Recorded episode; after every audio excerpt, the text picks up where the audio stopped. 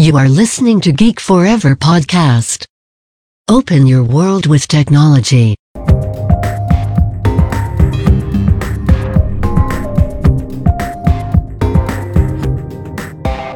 This is Geek China.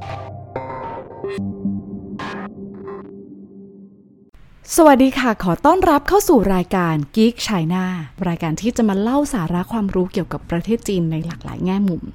นำรายการโดยพิมพ์ขวัญอดิเทพสถิต เรามาเจอกันใน EP ที่ 17 ภายใต้ซีรีส์เรื่อง Internet Landscape และยักษ์ใหญ่ทางโลกดิจิทัลในประเทศจีนกันแล้วนะคะ ตอนนี้นะก็ถึงคราวของ Alibaba Group ในยุคที่ 3 คือช่วงปี 2009ถึง2015 นะคะ ตามไทม์ไลน์ที่พิมพ์ขวัญแบ่งเอาไว้นะคะ ใครอยากรู้ว่าเอ๊ะทำไมแบ่งแบบนี้แล้วก็มีใครอะไรยังไงบ้าง แล้วยุคที่แล้วเป็นยังไงนะคะก็ขอให้ติดตามฟัง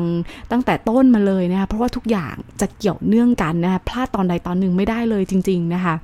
เรามาดูกันนะคะว่ายุคนี้หมาหยินะคะหรือว่าแจ็คหมาของเราเนี่ยผู้ก่อตั้งบริษัทจะนำพาบริษัทไปในทิศทางใด มีกลยุทธ์ต่อการแข่งขันในตลาดอย่างไร ร่วมมือกับพันธมิตรไหมอย่างไรนะคะเมื่อเปรียบเทียบกันกับอีพีที่แล้วของ Tencent ที่เขาโหรวบควบนะคะซื้อนู่นซื้อนี่ซื้อหลายกิจการมากๆนะคะลองเปรียบเทียบกันนะคะดูว่าจะเป็นยังไงนะเพราะ Tencent ในยุคนี้เติบโตมากๆ แล้ว Tencent แล้วอาลีบาบาเป็นอย่างไรต้องมาติดตามกัน ก่อนเข้าเรื่องก็สรุปคร่าวๆกันเช่นเคยค่ะ หลังจากที่หม่าหยุนนะคะหรือแจ็คหม่าของเราเนี่ยก่อตั้งอาลีบาบา มาตั้งแต่สมัยยุคแรกของอินเทอร์เน็ต คือในปี 1999 ของประเทศจีนนะคะยุคแรกอินเทอร์เน็ตของจีน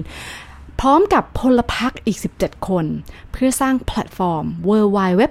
a l i b a b a c o m ที่หางโจวซึ่งรูปแบบธุรกิจเนี่ยจะเป็นรูปแบบ B2B marketplace เพื่อที่จะช่วย SME นะหรือว่าผู้ผลิตในประเทศจีน สามารถติดต่อสื่อสารได้กับพ่อค้าแม่ค้าออนไลน์ทั่วโลกเลย แต่ไฮไลท์สำคัญที่เป็นจุดเปลี่ยนเลยจริง ๆ ต้องบอกเลยว่าอยู่ในยุคที่ 2 นั่นก็คือช่วงปี 2001 ถึง 2008 ที่ได้อธิบายไปนะคะว่าเขาได้ขยายพัฒนานะคะเครือผลิตภัณฑ์ เครือข่ายผลิตภัณฑ์ของเขาไปมากมาย ที่สำคัญคือปี 2003 ได้ launch เถาเป่า ซึ่งเป็น e-commerce แพลตฟอร์มในรูปแบบ C2C นะคะซึ่งเขา launch เถาเป่าเนี่ยท่ามกลางวิกฤตไวรัสระบาดเอ่อไวรัสเอ่อซาร์สระบาดนะไม่ใช่โควิดนะคะอะมันเกิดตรงนี้ขึ้นมาเขาพลิกวิกฤตให้เป็นโอกาส และสุดท้ายก็สามารถเตะ eBay ออกจากจีนได้สำเร็จ พอปี 2004 บริษัทก็สร้าง Alipay ขึ้นมาเพื่อตอบโจทย์ ทางด้านการเงินนะคะสำหรับการซื้อขายออนไลน์ แน่นอนมีการซื้อก็ต้องมีการจ่ายเงินนะคะแล้วก็ยังมีการสร้างอาลีว่างๆนะคะซึ่งเป็นซอฟต์แวร์แชทออนไลน์สำหรับผู้ซื้อขายในเท้าเปล่า เพราะเขามองว่าการซื้อการขายมันต้องมีการไว้ใจกันนะคะแล้วก็การสื่อสารมันก็จะเป็นเป็นบันไดนะคะไปสู่ความเชื่อใจกันได้นะคะปี 2007 นะคะก็ออกอาลีมาหมา นะคะ ซึ่งเป็นเรามีอาลีป้าป่าไปแล้วนะคะ ก็เสียงจะคล้ายๆ กับป้าป่าใช่ไหมคะ อันนี้ก็มาหมานะคะะก็มีแม่ออกมานะคะ เป็นแพลตฟอร์มเพื่อสร้างส่งเสริมด้านการโฆษณาให้กับเท้าเปล่านะคะอารมณ์ Google AdWords นะคะอารมณ์ digital marketing ต่างๆ จนกระทั่งปี 2008 ก็คลอดบริการใหม่ที่ชื่อว่า Tmall ซึ่งมาจาก Taobao 商城 หรือว่า Taobao Mall นั่นเอง เพราะว่า Taobao ธรรมดาเนี่ยสำหรับคนเราเราก็สามารถเปิดร้านแล้วก็ขายของได้นะ ถ้ามีซอสสินค้า เอ๊ะ แล้วถ้าคุณมีแบรนด์สินค้าล่ะนะคะ ถ้าคุณเป็น Estee Lauder คุณเป็นไนกี้คุณเป็น Adidas หรือคุณเป็นโนเกียอะไรแบบนี้นะคะในตอนนั้น คุณจะทำยังไงนะ คุณเป็นแบรนด์ใช่ไหมคะ คุณเป็น B คุณเป็น business นะคะจะมาขายกับคอน sumer อย่างไร Taobao ก็เลยออก Taobao 商城 นะคะซึ่งเป็นในรูปแบบของ B2C ออกมานั่นเอง มาดูยุคนี้กันบ้างว่า 2009 ถึง 2015 จะเปลี่ยนแปลงไปอย่างไรนะคะก็หลักการเช่นเคยค่ะ เดี๋ยวพิมพ์จะอธิบายมาเป็นไทม์ไลน์นะคะเริ่มต้นมาเป็น จาก 2009 มาถึง 2015 แล้วก็พัฒนาโดยการแยกเป็นธุรกิจ โดย EP นี้นะคะ แน่นอนว่าอาจจะพูดได้ไม่ครบธุรกิจของเขา เพราะธุรกิจของเขามีเยอะมากๆนะคะ ซึ่งธุรกิจหลักของเขาก็จะมี 4 อย่างหลักด้วยกันนะคะ อย่างเทนเซนเนี่ย เราพูดไปแล้ว ธุรกิจหลักของเขาคือเรื่องของอ instant messaging เนาะของ Alibaba ก็คือ commerce นะคะ 2 นะคะ cloud computing 3 Digital Media and Entertainment นะคะ 4 ก็คือ Innovation แล้วก็อื่นๆนะคะซึ่งเดี๋ยวก็จะพูดถึงเรื่องของการเส้นทางการลงทุน การเติบโตในการขยายกิจการไปในต่างประเทศอะไรอย่างนี้ด้วยนะคะก็จะอยู่ในหมวดหัวข้อของของตรงนี้นะและสุดท้ายก็จะปิดด้วยเรื่องของอผลประกอบการนะเช่นเคยก็จะเป็นหลักการแบบนี้นะคะอะ ใน EP นี้นะคะก็จะพูดถึงธุรกิจที่เป็นคอมเมอร์สของเขานะคะหรือว่าการซื้อการขายทุกอย่างที่เกี่ยวข้องกับอีคอมเมิร์ซของหมาหยุนนะคะ ซึ่งเป็น Marketplace เดิมทีนะคะก็เกิดมา B2B ใช่ไหมคะ เป็น Wholesale นะคะ Retail C2C และก็มี B2C เท้าเป่ามอนะคะ สุดท้ายนะคะเราก็จะแตะแตกขยายไปในธุรกิจอื่นๆ มีอะไรบ้างนะคะ ลองมาฟังกันนะคะ ปี 2009 นะคะ ต้องบอกก่อนเลยว่าเป็นปีการ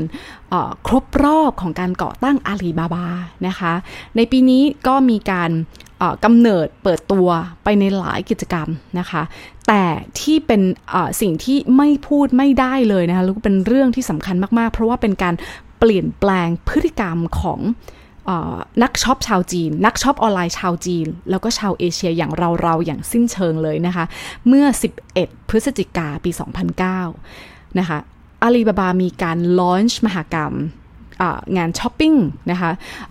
ที่ใหญ่ที่สุดในประเทศจีนนะคะหรือที่ตอนนี้เรารู้จักกันว่า 11 11 ใช่ไหมคะหรือว่า Double Eleven นะคะ ซึ่งเป็นเขาเรียกว่าเป็นงานมหกรรมลด และลดแลกจากแถมที่ใหญ่ที่สุดนะคะ ประวัติที่มาของมันน่าสนใจมากๆ จะขอเล่าสักนิดหนึ่งนะประเทศจีนเนี่ยมีวันที่เขาเรียกว่าวันแห่งคนคนโสดนะคะหรือว่า single days มีวันนี้จริงๆนะคะซึ่งต้องการ celebrate ให้กับคนที่ไม่มีคู่นะคะซึ่งภาษาจีนเนี่ยเราจะเรียกวันนี้ว่ากวางกุ้นเจียนะคะ ซึ่งเขากำหนดไว้ว่าเป็นวันที่ 11 11 ของทุกปี แต่ต้องบอกก่อนนะคะ อันนี้ไม่ใช่งานไม่ใช่เทศกาลทางการ หรือเทศกาลทางประวัติศาสตร์ เหมือนอย่างวันชาติจีนที่หยุดกันเป็นอาทิตย์นะคะ หรือว่าวันตวนอู่ที่เป็นขนมวันบ้าจ่างอะไรนี้นะคะ ไม่มีวันหยุดให้นะคะ วันนี้เป็นวันที่เขาอนุแบบตั้งขึ้นมาเองนะคะ ก็ ประวัติเนี่ยที่ลองไปค้นแล้วก็คิดว่าน่าเชื่อถือที่สุดนะคะคือการที่มาจากการจัดกิจกรรมสำหรับคนโสดของกลุ่มนักศึกษา 4 คนนะคะ ในมหาวิทยาลัยนานกิงช่วงปี 1993 จุดกำเนิดมันคือตรงนี้ค่ะ แล้วทำไมถึงเลือก 11 11 นะคะเพราะว่าหนึ่งตัวเนี้ยเป็นสัญลักษณ์แทนการอยู่คนเดียวนะคะ ซึ่งการอยู่คนเดียวเนี่ย ภาษาจีนมีหลายคำมากนะคะ ก็อย่าง 单身 คือซิงเกิลนี่นี่นี่นี่ชื่อตั้นเชินมาก็คือคุณเป็นโสดหรือเปล่านะคะคุณตันตันเชินหรือเปล่านะคะค่อนข้างเป็นทางการนะคะเวลากรอกแบบฟอร์มเออแต่งเออโสดหรือสมรสนะคะก็คือ单身 ตัวนี้คือโสดนะคะ แล้ว มันจะมีคำหนึ่งที่เจ็บกว่านี้นะคะ ก็คือ剩女 หรือว่า 剩男 นะคะซึ่ง 剩 ตัวนี้แปลว่า left over หรือว่าเหลือทิ้ง คุณเป็นผู้ชายที่ถูกเหลือทิ้งหรือเปล่า หรือคุณเป็นผู้หญิงที่ถูกเหลือทิ้งหรือเปล่า หรือไม่มีใครเอาอะค่ะคำนี้ก็ท่างเจ็บนะคะอะแต่ว่าที่เป็นสากลที่คือตั้งขึ้นมานะคะ หรือว่ากวงกัวหรือว่าการปากกวงกัวนะคะ ก็คือกัวตัวอ่ากัวตัวนี้นะคะก็คืออ่า แปลว่าแท่งไม้นะที่มันอยู่เป็นแท่งๆนะคะซึ่งมันก็เหมือนเลขหนึ่งนะคะซึ่งเลขหนึ่งตัวเนี้ยเวลาเราเขียนเนี่ยมันก็คือมันมีหัวมันนิดนึงมันอารมณ์แบบเหมือนอยู่คนเดียวไม่มีคู่ไม่มีใครเอา แล้วก็ยืนคอตก มันจะเป็นอะไรแบบนี้นะคะ ซึ่งนักศึกษาเขาเราต้องการสร้างอะไรที่มันเป็นด้านตรงข้ามของการฉลองใช่ไหมคะ คือทำไมต้องมาคอตกใช่ไหมก็อย่างวาเลนไทน์เนี่ยโอ้โหมันจะเป็นอะไรที่คืนมาก แต่มันเป็นงานฝรั่งใช่ไหมคะ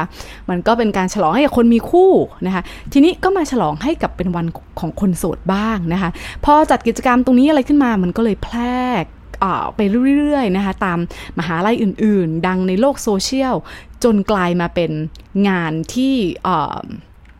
ที่มันมันเป็นวันที่แบบอ่าจริงๆชื่อนี่เกิดช่วงเอ่อช่วง四大光棍 光棍节 อะไรแบบนี้ก็เลยกลายเป็นเหมือน phenomenon ปรากฏการณ์ทางสังคม แต่แล้วมันกลายมาเป็นงานช้อปปิ้งของโลกหรือของจีนได้อย่างไรนะคะ เบื้องหลังความสำเร็จเรื่องราวของ 11 11 ตรงนี้ต้องยกเครดิตให้กับ จังหยงนะคะหรือว่าเดนิเอลจางซึ่งปัจจุบันเป็น CEO ของ Alibaba Group นะคะแล้วก็ทีมงานเขานะคะซึ่งในตอนนั้นนะคะก็เขาดำรงตำแหน่งดำรงตำแหน่งเป็น CFO ของเท้าเป่านะคะก็รับช่วงต่อมาทำเท้าเป่าช่างเฉิง หรือว่าเท้าเป่ามอนั่นเองนะซึ่งเป็นรูปแบบ B2C ที่เราพูดมาแล้วนะคะสำหรับการให้แบรนด์เนี่ยมาเปิดบนออนไลน์นะคะทีนี้ทีมงานแล้วก็ทีมงานของจางหยงตัวคนนี้นะคะเขาก็เลยคิดว่าเอ้ยมันต้องมี แคมเปญอะไรขึ้นที่คล้ายๆ กับเหมือน Thanksgiving ของอเมริกา เหมือนอารมณ์แบบ Black Friday อะไรแบบนี้นะคะ แล้วก็ยังจัดกิจกรรมที่จัดกิจกรรมลดโปรโมชั่นในช่วงฤดูใบไม้ผลินะคะ แบบอารมณ์ลดครึ่งหนึ่งนะคะ ก็คือป่ายเฟินชื่ออู่ชือเฉวนฉางอู่เจออะไรแบบนี้นะคะ เป้าโหยหรืออารมณ์ที่ส่งฟรีนะคะเป็นต้นนะคะ ซึ่งตอนนั้นเนี่ยต้องบอกเลยว่า เท้าเป่าช่างเฉิง หรือว่าเท้าเป่ามอลตรงเนี้ยเปิดได้ไม่นานนะคะ มันจะไม่เหมือนเท้าเป่า ซึ่งคนรู้จักเว้ยคุณเริ่มคุ้นเคยแล้วแต่อันเนี้ยเรากระโดดขึ้นมามาทำ B2C นะคะทำยังไงนะคะ โจทย์คือทำยังไงให้คนจัดจดจำแพลตฟอร์ม เท้าเป่ามอลให้ได้ สุดท้ายนะคะเขาก็เลยเลือกเอาวัน 11 11 มาเป็นวันลดราคา เพราะว่าวัน 11 11 คนโสดไม่รู้ทำอะไรใช่ไหมคะะ ไม่งั้นก็มาช้อปปิ้งสิมาให้รางวัลตัวเองไม่ต้องคอตกนะคะอีกทั้งวัน 11 11นะคะคือเป็นวันที่ 11 เดือนพฤศจิกานะคะเป็นช่วงเวลาระหว่างวันชาติจีน แล้วก็วันคริสต์มาสพอดีนะคะจากนั้นนะคะทีมงานจางหยงก็เลยทดลองเลยค่ะอะพอคัดเลือกแล้วเอาวันนี้แหละนะคะะเป็นวันที่น่าจะมีกิมมิคมีความน่าสนใจก็เลยทดลองมาจัดในปีแรกคืออวันวันที่ 11 เดือน 11 ปี 2009 ตอนนั้นนะคะมีแบรนด์ร้านค้านะแบรนด์เนี่ยมาเข้าร่วม 21 ร้านนะคะร้านค้านะคะ27 ร้านค้า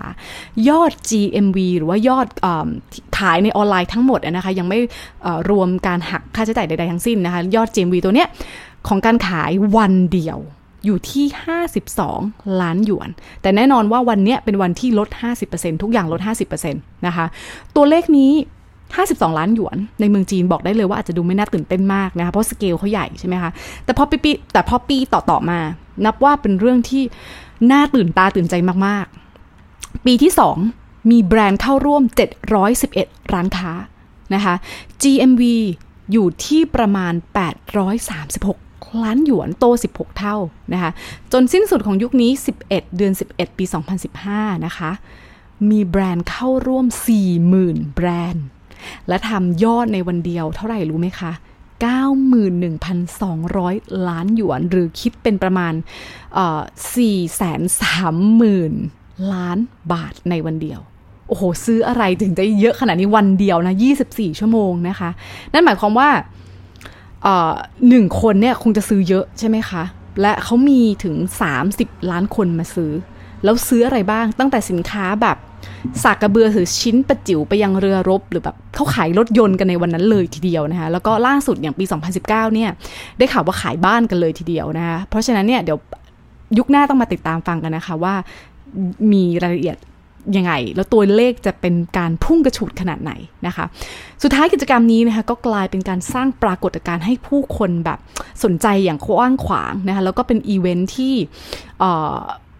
อีเวนต์แห่งวันช้อปปิ้งกันเลยทีเดียวนะคะ เมื่อเกิด 11 11 ต้องบอกเลยนะคะว่าในประเทศจีนเนี่ยเขาไม่ยอมกัน แพลตฟอร์มอื่นๆ ก็เลยสร้างขึ้นมาบ้างนะคะ เดี๋ยวไปดู JD นะว่า JD เขาจะคิดค้นควันอะไรติดตามกันใน EP ของ JD นะคะอะแต่พอเราดูนะคะจากตัวเลขนะคะมันจะมีตัวเลขหนึ่งที่บ่งถึงพฤติกรรมของผู้บริโภคชาวจีนได้อย่างน่าสนใจมากๆนะคะ นั่นก็คือช่วงแรก ๆนะคะอะของปีของของที่มี แคมเปญนี้นะคะ อย่างเช่นปี 2012 การสั่งในช่วงสืออีนะคะหรือ 11 11 เนี่ย ผ่านมือถือ มีเพียง 5%เท่านั้นนะคะ แต่พอปี 2013 2014 2015 เนี่ย ขยับมาเป็น 15% 43%แล้วก็ 68%ตามลำดับนะเพราะฉะนั้นตัวยุคหน้าต้องอ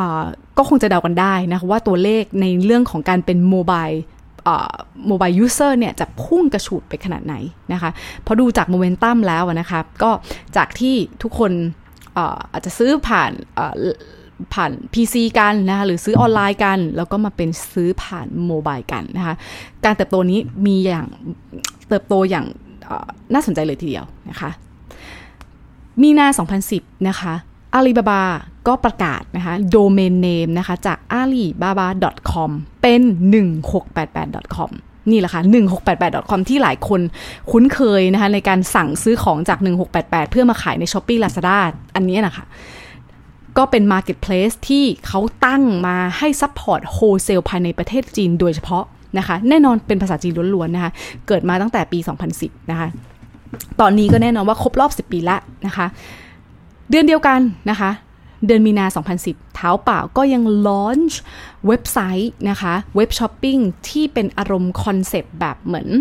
ออซื้อของในราคาถูกนะคะเป็น flash sales นะคะที่ชื่อว่าจื่อขวาส่วนนะคะจื่อ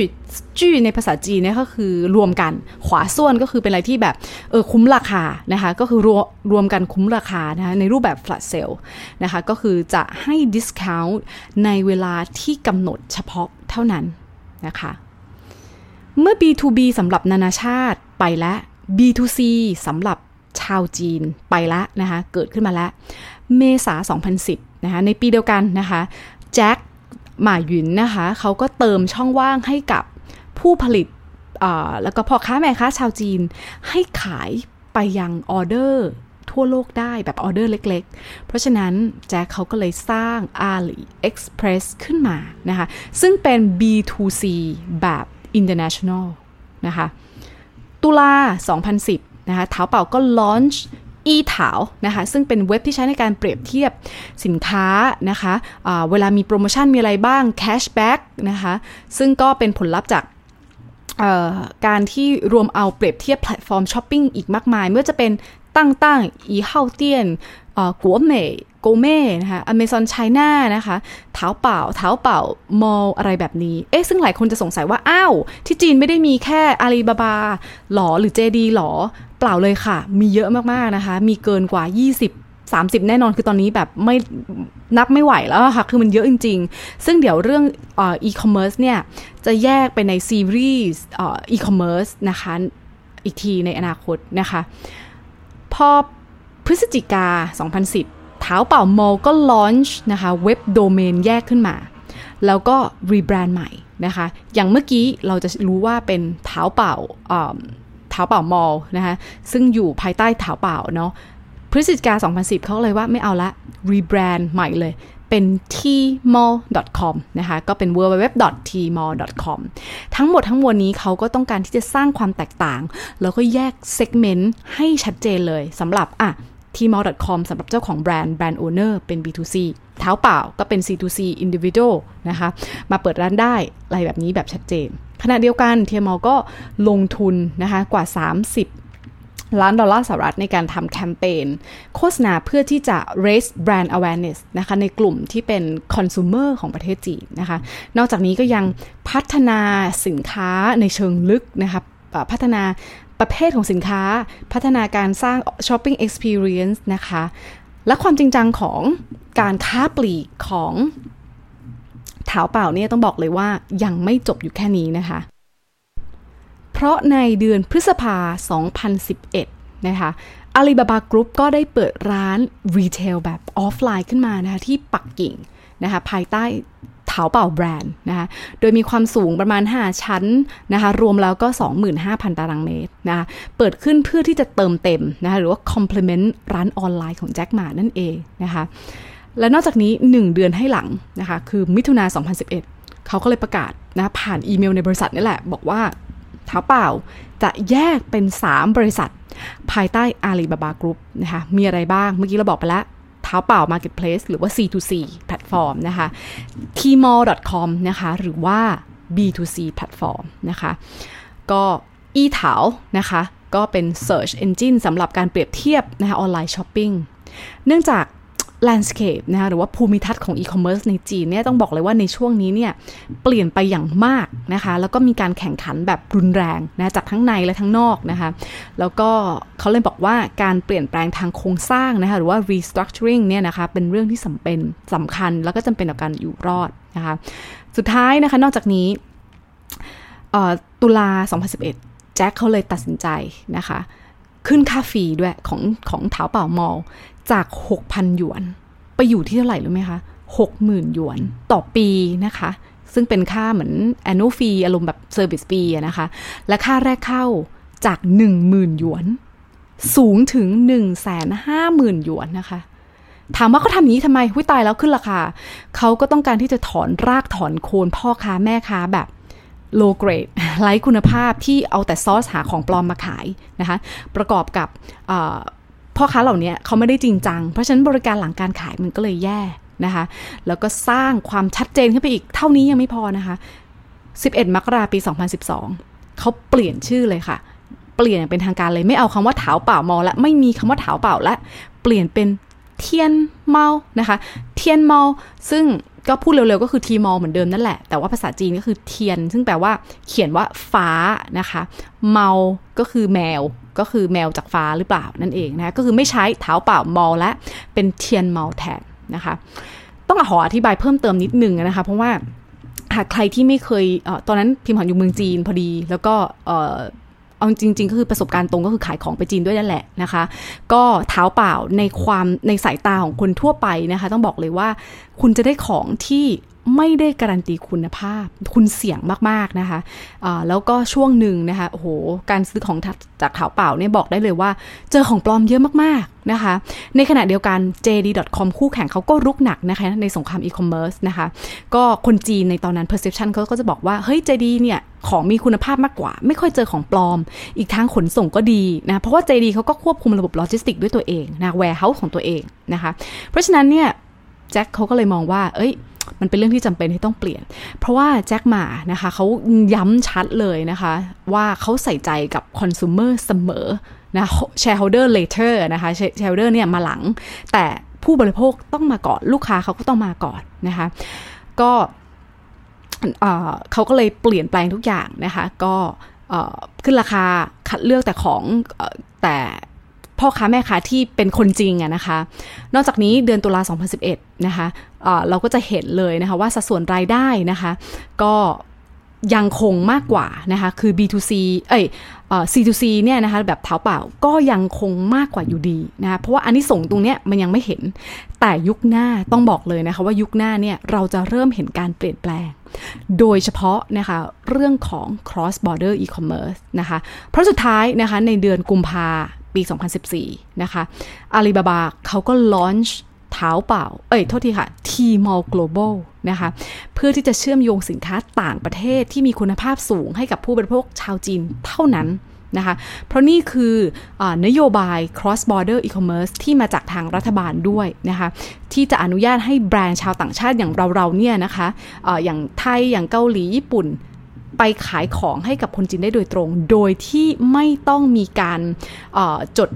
entity จดทะเบียนบริษัทในประเทศจีน หรือขอ license อะไรต่างๆ ซึ่ง กระบวนการนี้พิมขวัญเคยได้เล่าแล้วใน EP ของ NetEase นะคะ เพราะว่าติงเหล่ยเขาก็สร้างแพลตฟอร์มที่ชื่อว่าเข่าลาขึ้นมา ซึ่งเป็น cross border model โดยเฉพาะนะคะ ขายตรงให้กับผู้บริโภคชาวจีนนะคะ และใน cross border e-commerce ตัวเนี้ยนะคะ ไม่มีสินค้าจีนมาปะปน และแน่นอนเลยว่าถ้าคุณขายของปลอมเนี่ย คุณต้องถูกชดใช้เป็น 10 เท่านะคะ อะ ซึ่งเดี๋ยวจุดเนี้ยค่ะจะเล่ารายละเอียดในซีรีส์ต่อไป เพราะบอกเพราะว่าเดี๋ยวจะเอาประสบการณ์ตรงที่ขายออนไลน์ในแบบของพิมพ์ขวัญนะคะ คือขายบนทีม global บน JD แบบ cross border เนี่ยมาเล่าให้ฟังนะคะอะสรุปนะคะในธุรกิจ e-commerce ของ Alibaba กันบ้างนะคะ แบ่งง่ายๆ แบ่งเป็น international นะคะพอเริ่มจาก international ก่อนแบบ B2B เนาะก็คือแบ่งเป็น international แล้วก็แบบแบบ local นะคะ ซึ่ง ในแต่ละประเทศก็จะแยกเป็น wholesale แล้วก็ retail นะคะใน local นะคะ retail ก็มีอะไรบ้างนะคะมีเท้าเปล่า มีทีมอลมีจื้อหวาส่วนนะคะ ส่วนโฮเซลก็จะมี 1688.com นะคะ ส่วน international เนี่ยเซกเมนต์ก็จะน้อยลงมาหน่อยนะคะ มีแค่ AliExpress แล้วก็ Alibaba.com นะคะ ส่วนผลประกอบการดูสัดส่วน เดี๋ยว จะรวบไปในคุยในตอนท้ายเช่นเคยนะคะว่าไอ้ธุรกิจของเขามีผลงานที่ดีแตกต่างกันอย่างไรนะคะ ลองเดาไปล่วงหน้าก่อนแล้วกันนะคะว่า ธุรกิจของเขาเท้าเปล่าเทียนมอลจะดีกว่าหรือว่า 1688อาลีบาบาจะดีกว่านะคะ แล้วพอมีการซื้อก็ต้องมีการจ่ายเงินใช่ไหมคะ รวมถึงการส่งของถึงผู้บริโภค 3 สิ่งนี้ใน ระบบนิเวศของอีคอมเมิร์ซเนี่ยเป็นสิ่งที่สำคัญมาก ๆ นะคะ ดังนั้นเดี๋ยว EP หน้านะคะจะมาติดตามในหน่วยงานทางการเงินของเขาแล้วก็โลจิสติกของอาลีบาบาเพื่อจะมาที่จะมาเสริมสร้างความแข็งแกร่งธุรกิจของอีคอมเมิร์ซเนี่ยนะคะ ส่วน EP นี้ก็อย่างเช่นเคยนะคะ เวลาก็ใกล้จะหมดแล้วนะคะก็ เดี๋ยวจบไว้เพียงเท่านี้นะคะ แล้วก็มาติดตามใน EP หน้านะคะ รับรองว่าสนุกไม่แพ้กันนะคะสำหรับใน EP นี้ต้องขอจบไว้เพียงเท่านี้ก่อนค่ะ ฝากติดตามพิมพ์ขวัญกันได้ 2 ช่องทางแล้วนะคะ ที่รายการ Geek China ในช่อง Geek Forever Podcast และทางช่องทางส่วนตัวของพิมพ์ขวัญเองที่ China Talk Podcast ค่ะ ถ้ายังไงก็ขอฝากติดตาม กด follow กด subscribe กันด้วยนะคะ แล้วเจอกันใหม่ใน EP หน้าค่ะสำหรับวันนี้ สวัสดีค่ะ